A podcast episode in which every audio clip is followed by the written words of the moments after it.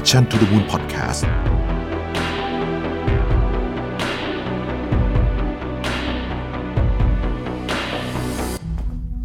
ครั้งแรกกับงาน Mission to the Moon Forum 2023 Work Life Improvement พัฒนาทักษะชีวิตและการทำงานในวันนี้ให้ดีกว่าเดิม Presented by Liberator อีเวนท์ที่จะพาทุกคนไปรับแรงบันดาลใจ เรียนรู้ทักษะแห่งการพัฒนาตัวเอง สู่ความสำเร็จในแบบของคุณ พบกับประวิทย์หารอุตสาหะ ธนาเทียนอัจฉริยะ จรีพร จารุกรสกุล สราวุธเฮงสวัสดิ์สรกล อดุลยานนท์และ speaker อีกมากมายใน 9 session 4 เวิร์กช็อป ที่คัดสรรเนื้อหามาเพื่อคนทำงานโดยเฉพาะ พบกันวันเสาร์ที่ 27 พฤษภาคมนี้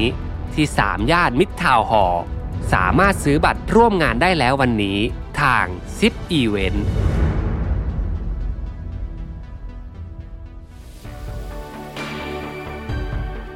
สวัสดีครับ พบกับรายการ Remaster อยู่กับผมอ้ำสุภกรอีกเช่นเคยครับ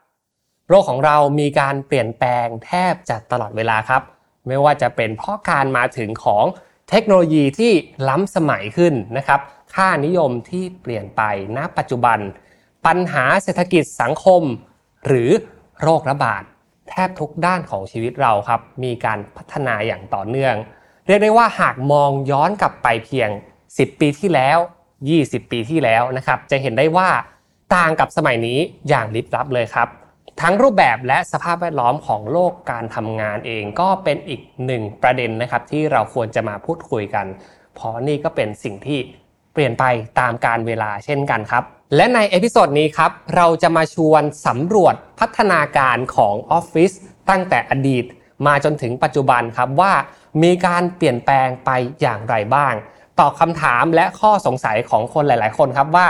work from home หรือ work from office แบบไหนดีกว่ากัน และในโลกที่คนหันมาทำงานกันแบบ remote work กับออฟฟิศแบบเดิมนั้นยังจำเป็นอยู่หรือไม่ มาหาคำตอบร่วมกันใน episode นี้นะครับ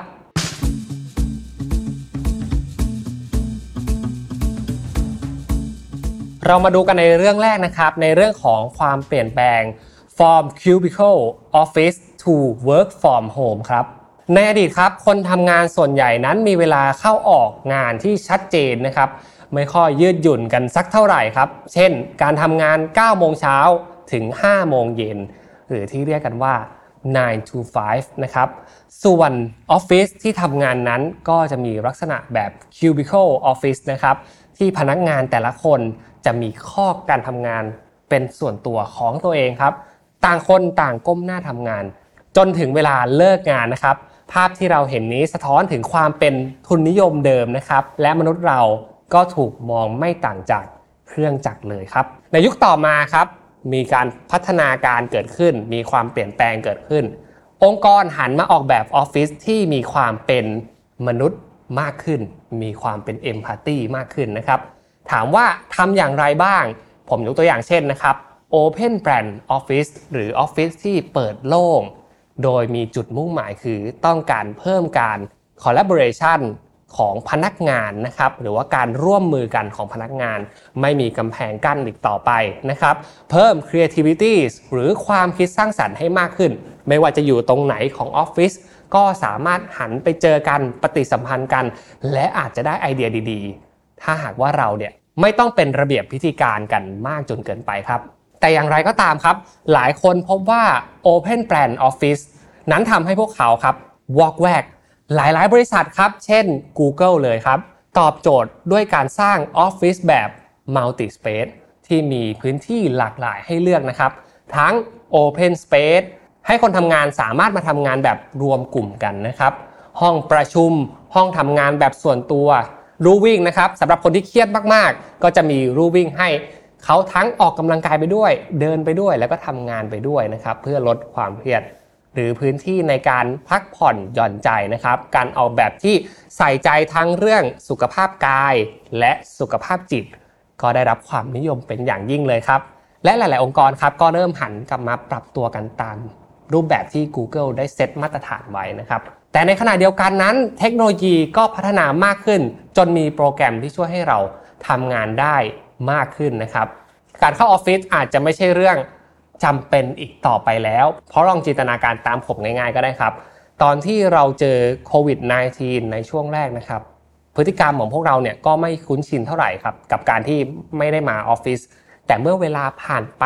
3 ปีนะครับณปัจจุบันเนี่ยถามจริง ๆครับ มีใครอยากจะเข้าออฟฟิศทุกวันหรือเปล่า นี่อาจจะเป็นเรื่องที่ประจักษ์ชัดเจนเลยนะครับว่า พฤติกรรมของคนทำงานเปลี่ยนไปแล้วครับ เพราะฉะนั้นครับคนก็เลยนิยมนะครับไม่ใช่แค่การเข้าไปทำงาน ไม่ว่าจะเป็นออฟฟิศแบบเดิมออฟฟิศแบบ Open Plan นะครับแต่อยากทำงานอยู่ใน Co-working Space มากขึ้นนะครับโลกการทำงานยังอยู่ที่ออฟฟิศหรือไม่ก็บางคนเนี่ยอยากสบายมากขึ้นนะครับ นัดทีมงานกันไปทำงานที่ Co-working Space นะครับ จนกระทั่งอย่างที่ผมแจ้งไปครับโควิด -19 ทำให้คนทั่วโลกเปลี่ยนพฤติกรรมไปนะครับ สิ่งต่อมานะครับที่เกิดขึ้นในโลกของการทำงานก็คือการ work from home กันแบบ absolutely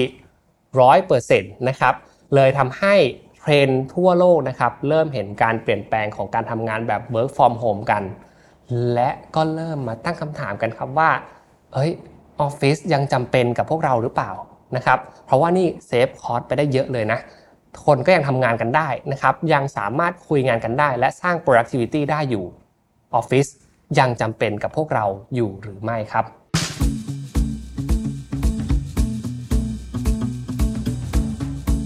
เพราะฉะนั้นนี่คือทางแยกสำคัญครับที่ผมอยากจะมาพูดถึงกันในข้อ 2 ครับ ระหว่างการ work from home ครับกับการ work on site เมื่อได้ลอง work from home ในช่วงโควิด -19 ระบาดนะครับ หลายๆ บริษัทพบว่าจริง ๆ แล้ว เราก็ทำงานจากที่บ้านได้จริง ๆ ครับ แถมมีข้อดีหลายอย่างด้วยนะครับ เช่น ประหยัดเงินมากขึ้นเหมือนที่ผมกล่าวไปเบื้องต้นนะครับ เวลาที่เราเคยต้องใช้ในการเดินทางไปที่ออฟฟิศเนี่ยก็ลดน้อยลงสร้าง productivity ให้กับองค์กรมากขึ้นเสียอีกนะครับ พอสถานการณ์เริ่มเข้าสู่ช่วงปกติ การตัดสินใจแรกที่องค์กรต้องเผชิญเลยนะครับ คือจะให้พนักงงานทำงานอยู่ที่บ้านต่อไป หรือกลับเข้าออฟฟิศดีนะครับ ถ้ากลับเข้าออฟฟิศต้องเข้าถึง 5 วันเลยหรือไม่ แล้วต้องเข้าออฟฟิศกี่วันถึงจะตอบโจทย์ สภาพแวดล้อมการทำงานแบบไหนที่จะช่วยให้คนทำงาน productive มากที่สุด โดยที่ยังเป็นมิตรต่อสภาพจิตใจของพวกเขา วันนี้ผมเลยรวบรวมทั้งข้อดีครับ แล้วก็ข้อเสียและความเห็นในเรื่องของการ work from home เปรียบเทียบกับการ work on site มาแบ่งปันกัน เพราะเชื่อว่าหลาย ๆ องค์กร น่าจะมีปัญหานี้อยู่นะครับกำลังตัดสินใจกันอยู่ว่าจะทำงานในรูปแบบใดดี หรืออาจจะอยากได้ตัวช่วยนะครับในการช่วยตัดสินใจว่าองค์กรอื่นๆ เขาทำยังไงกันบ้างให้มันลงตัวที่สุดสำหรับพนักงานของเรานะครับ เรามาเริ่มกันที่ work from home ก่อนครับ ประโยชน์ที่เรารู้กันดีนะครับ ก็คือการ work from home ประหยัดเงินในการเดินทางได้มากขึ้นแบบจริง ๆ เลยนะครับ อันนี้จากผลสำรวจต่างๆเนี่ยก็มีการศึกษากันมา มากแล้วนะครับ อีกทั้งยังประหยัดเวลามากขึ้นอีกด้วยนะครับ หลายๆ คนไม่ต้องตื่นเช้าเพื่อเดินทางไกลไปทำงานครับ อ้างอิงบทความจากเว็บไซต์ Forbes นะครับยังพูดถึงข้อดีอื่นๆ เช่น การทำงานที่ยืดหยุ่นมากขึ้นนะครับทำให้พนักงานบางกลุ่มนะครับสามารถเลือกเวลาในการทำงานที่เหมาะสมกับตัวเองได้ เช่น คนที่เป็น night owl นะครับหรือว่าสายนกฮูกชอบทำงานดึกนะครับ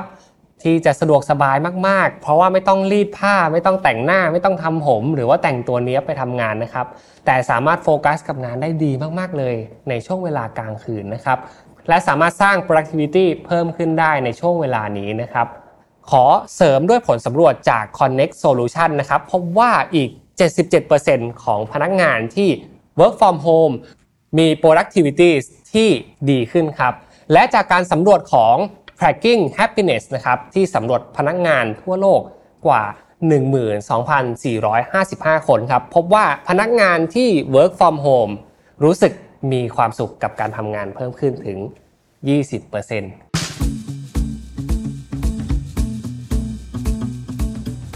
แต่อย่างไรก็ดีครับ มีข้อดีไปแล้ว ยังไงก็ต้องมีข้อเสียอยู่บ้างแหละนะครับ วันนี้ผมเลยอยากจะพูดถึงข้อเสียของ work from home กันบ้างครับ เช่นนะครับ สื่อสารและทำงานร่วมกันได้ยากขึ้น อันนี้ผมว่าประจักษ์ชัดเจน พวกเราเจอกันตลอดเวลานะครับ ซูมขาดบ้างนะครับ เข้าประชุมกันไม่ตรงกันบ้าง บางคนไม่เปิดกล้องนะครับ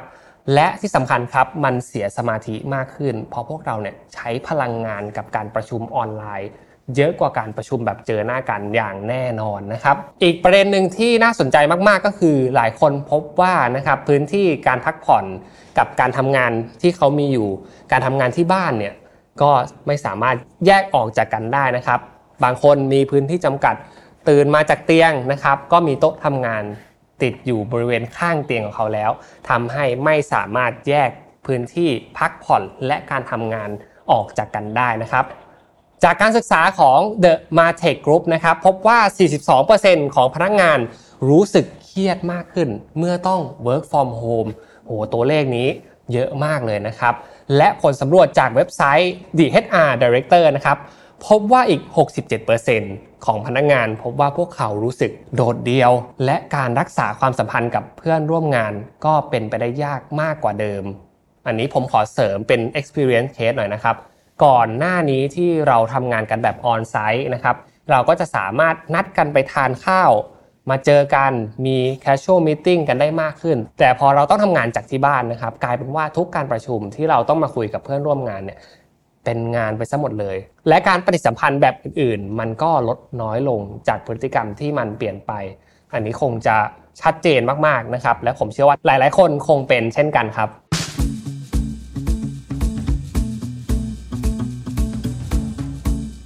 งั้นเราข้ามมาดูในฝั่งของการ work on site กันบ้างนะครับว่ามีดีกว่าหรือมีข้อด้อยอะไร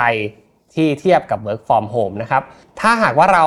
ทำงานจากออฟฟิศนะครับ ข้อดีอย่างแรกที่ชัดเจนมาก ๆ เลยก็คือ ความรู้สึกโดดเดี่ยวมันจะน้อยลงนะครับ และที่สำคัญคือเราอาจจะมีความสุขมากขึ้นนะครับ งานวิจัยพบว่าหนึ่งในปัจจัยที่ส่งผลต่อความสุขในที่ทำงานนั้นก็คือ เพื่อนร่วมงานของเรานั่นเองครับ แล้วก็ต่อเนื่องกันนะครับ นี่เป็นเหมือนเหรียญ2 ด้านเลย ถ้าหากว่าเราทำงานที่ออฟฟิศนะครับ เราก็สามารถแยกแยะชีวิตส่วนตัว และการทำงานออกได้ง่ายกว่าเดิมนะครับ เหมือนมีซิสเต็มมาช่วยให้เราเนี่ยตัดสินใจเรื่องพวกนี้ได้ง่ายขึ้นนะครับ ช่วยให้เราจัดการ work life balance ได้ดี การสื่อสารและ collaboration เป็นไปได้อย่างราบรื่น รู้สึก เป็นส่วนหนึ่งขององค์กร และมี performance ในการทำงานที่ต้องทำงานร่วมกับผู้อื่นนะครับดีขึ้น เพราะว่าจากงานวิจัยจากมหาวิทยาลัยมิชิแกนนะครับพบว่าเมื่อเข้าออฟฟิศพนักงานจะได้ใช้เวลาในการพูดคุย เข้าสังคม รับฟังนะครับ คิดแลกเปลี่ยนความเห็น และตอบคำถามนะครับ สิ่งเหล่านี้ครับ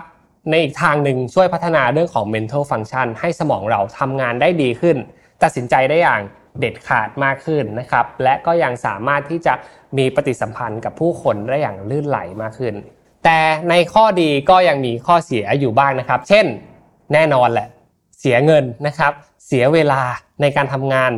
เหนื่อยมากกว่า เพราะว่าต้องเดินทางและยิ่งบางคนนะครับที่ไม่ชื่นชอบในการพบปะกับผู้คนมากเกินไปนะครับ ก็ไม่สามารถที่จะโฟกัสอยู่กับงานได้ สภาพแวดล้อมก็มีผลอย่างมากนะครับ เช่น เสียงดังอาจทำให้ประสิทธิภาพในการทำงานลดลงครับ เกิดความเครียดและอาการวิตกกังวลเพิ่มขึ้นด้วยเช่นกัน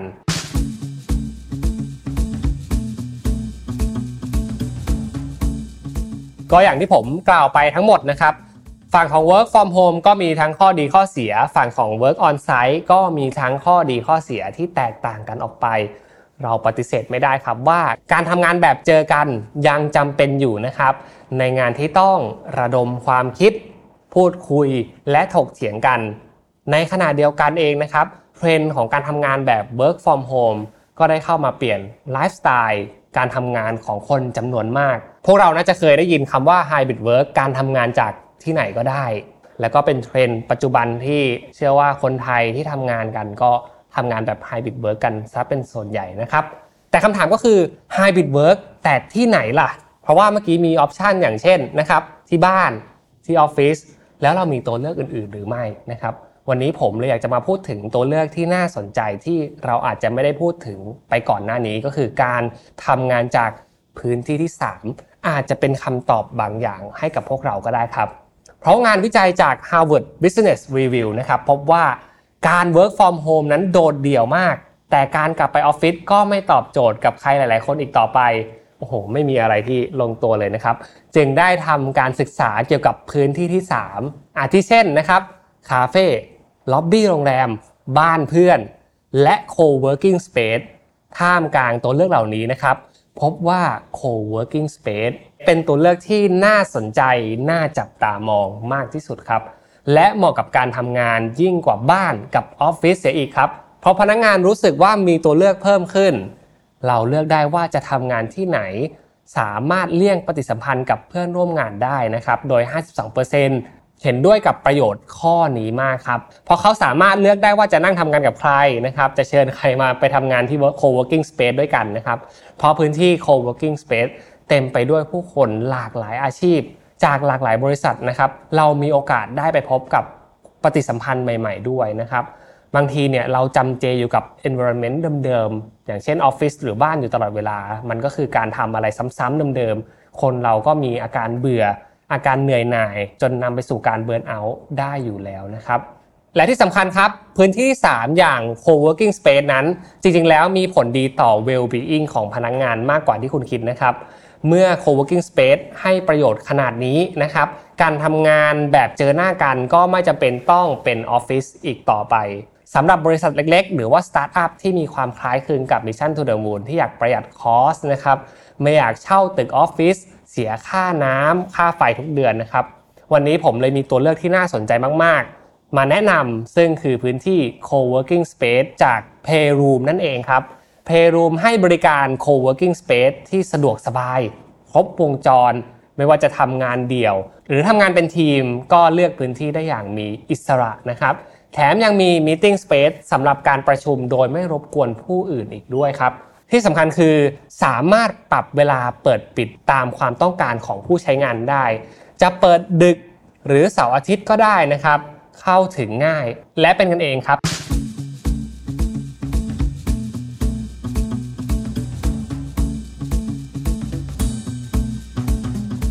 ถือว่าเป็นหนึ่งตัวเลือกที่น่าสนใจนะครับ เพราะว่าถ้าหากเรามองในตลาดของ co-working space เราอาจจะรู้จักเจ้าใหญ่ๆ จากต่างประเทศนะครับ เช่น Justco นะครับ หรือ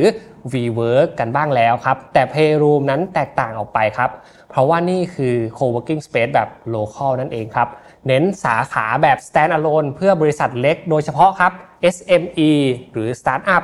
มีราคาการให้บริการที่เป็นมิตรมาก ๆ นะครับ มีทั้งแพ็กเกจรายวันเพียง 200 บาท หรือจะเหมาเหมาเลยครับ 10 วัน 1,000 บาทก็ได้เหมือนกันนะครับ ผมคิดว่าคุ้มค่ามาก ๆ นะครับ ตอนนี้ครับ Payroom Office นะครับมีอยู่ 2 สาขาด้วยกันนะครับ ได้แก่อโศกและปุณณวิถีนะครับ และยังมีแผนการขยายไปยังพื้นที่อื่น ๆ ทั้งในประเทศไทยและต่างประเทศอีกด้วยครับ บริษัทไหนอยากประหยัดคอสเรื่องตึกออฟฟิศ แถมเอาเงินไปต่อยอดธุรกิจในส่วนอื่น co-working space จาก Payroom ก็เป็นตัวเลือกที่น่าสนใจสำหรับบริษัทไหนที่ติดปัญหาต้องเช่าออฟฟิศเพราะต้องมีที่อยู่ในการจดทะเบียนบริษัทนะครับ Payroom ก็มีอีกบริการหนึ่ง ซึ่งผมว่าอันนี้เป็นคีย์สำคัญเลยครับ นั่นก็คือบริการ virtual office นะครับหรือ office เสมือนที่สามารถเช่าเพื่อประกอบธุรกิจนั่นเองครับ เช่น จดทะเบียนบริษัทหรือจดแวดนะครับภาษีต่างๆ โดยทาง Payroom นะครับมีฟาซิลิตี้จริง และสามารถออกเอกสารที่จำเป็นให้กับคุณได้ครับ สิ่งที่ลูกค้าจะได้คือที่อยู่ตู้จดหมาย และสิทธิ์ในการเข้าถึงบริการของ co-working space ของ Payroom นั่นเองนะครับ ซึ่งถ้าหากว่ามองในการวางแผนนะครับ strategic planning ให้กับองค์กรเนี่ย ผมว่านี่ก็เป็นหนึ่งทางเลือกที่ดี เพราะว่า แน่นอนถ้าหากว่าเราจะวางกลยุทธ์ให้ดีนะครับ องค์กรก็ต้องรุดหน้าสร้าง productivity ได้ แล้วก็ที่สำคัญก็คือต้องกลับมาดู back of house ของตัวเองให้ดี ทั้งเรื่องของการใช้จ่ายค่าใช้จ่ายต่างๆนะครับ นี่เป็นหนึ่งตัวเลือกที่จะช่วยให้คุณเนี่ย lean cost ธุรกิจได้ดีมากๆเลยนะครับ และเนื่องในโอกาสครบรอบ 3 ปีของบริษัท Payroom นะครับขอมอบสิทธิพิเศษให้กับทั้งลูกค้าเก่าและใหม่นะครับ นั่นคือส่วนลดการจดทะเบียน virtual office จด 1 ปีแถมฟรี 3 เดือนนะครับ และส่วนลดสำหรับการใช้ co-working space และห้องประชุมนะครับ เป็นรายปีเลย ตั้งแต่วันนี้ไปจนถึงเดือนกันยายน 2566 ใครที่สนใจ 2 บริการดีๆ จาก Playroom นะครับ ติดต่อไปได้เลยครับที่ Facebook นะครับ Payroom Office ตามลิงก์ที่ผมขึ้นบริเวณด้านล่างนี้ได้เลยนะครับ จะเห็นได้ว่าเทรนด์ของการทำงาน เปลี่ยนแปลงอยู่ตลอดเวลานะครับ และผู้บริหารองค์กรนะครับ เจ้าของธุรกิจรวมถึง manager นะครับก็ต้องปรับตัวตาม เพื่อตอบโจทย์กับพฤติกรรมที่เปลี่ยนไปของคนทำงาน ทรัพย์สินสำคัญที่สุดขององค์กรนั่นก็คือคนทำงาน talent ที่อยู่ในองค์กรนะครับถ้าหากว่าเราสามารถตอบโจทย์กับสิ่งที่เขาต้องการได้มากที่สุด นี่คือความยั่งยืนมากที่สุดในการวางแผนให้กับองค์กรนะครับเพราะฉะนั้นเรื่องนี้ควรใส่ใจควรดูแลให้ดีนะครับความเป็นอยู่ quality of life ของคนในองค์กรที่มีพฤติกรรมเปลี่ยนไปแล้ว เขาชอบแบบ work from home work on site หรือว่า hybrid work ในฐานะผู้บริหารต้องลงไปศึกษาให้ดี และวางแผนให้ตอบโจทย์ให้ได้มากที่สุดนะครับ หวังว่าเนื้อหาใน episode นี้นะครับจะช่วยให้ผู้บริหารนะครับเจ้าของธุรกิจสตาร์ทอัพ SME เนี่ยตัดสินใจกันได้มากขึ้นนะครับในการเลือกพื้นที่ทำงานให้กับพนักงานของเรานะครับ หากว่าชื่นชอบนะครับ ฝากกดไลค์กดแชร์ กด Subscribe ให้กับ Remaster รวมถึงรายการอื่นๆ ในช่อง Mission to the Moon ด้วยนะครับ ยังไงเรามาพบกันใหม่ทุกวันอังคาร2ทุ่มสำหรับวันนี้ผมอ้ามสุปกรณ์ลาทุกท่านไปก่อนแล้วครับ สวัสดีครับ